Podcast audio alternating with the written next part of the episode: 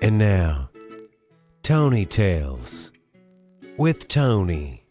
Once upon a time, the Trix Rabbit and the Nestle Bunny got into a bloody battle to see who could leave a cage match with the other rabbit's lucky foot.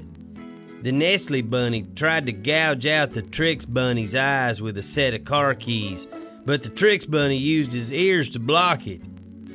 Give up, coward, yelled the Nestle Bunny.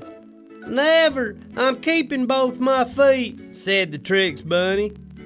I'll chop it off real fast. I'll even give you a nice prosthesis you can hop on, said the Nestle Bunny. No, said the Trix Bunny. I'll fight to the death for my feet.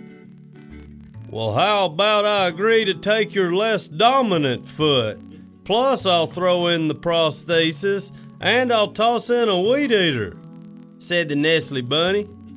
Makes eating grass easier when you whack it on the ground like that. No, I'll never give you my feet. Now fight me. Yeehaw! went the Trix Rabbit, flying karate kicking six feet in the air right into a wood chipper. Well, oh my, said the Nestle Bunny. Well, look there, there's a foot.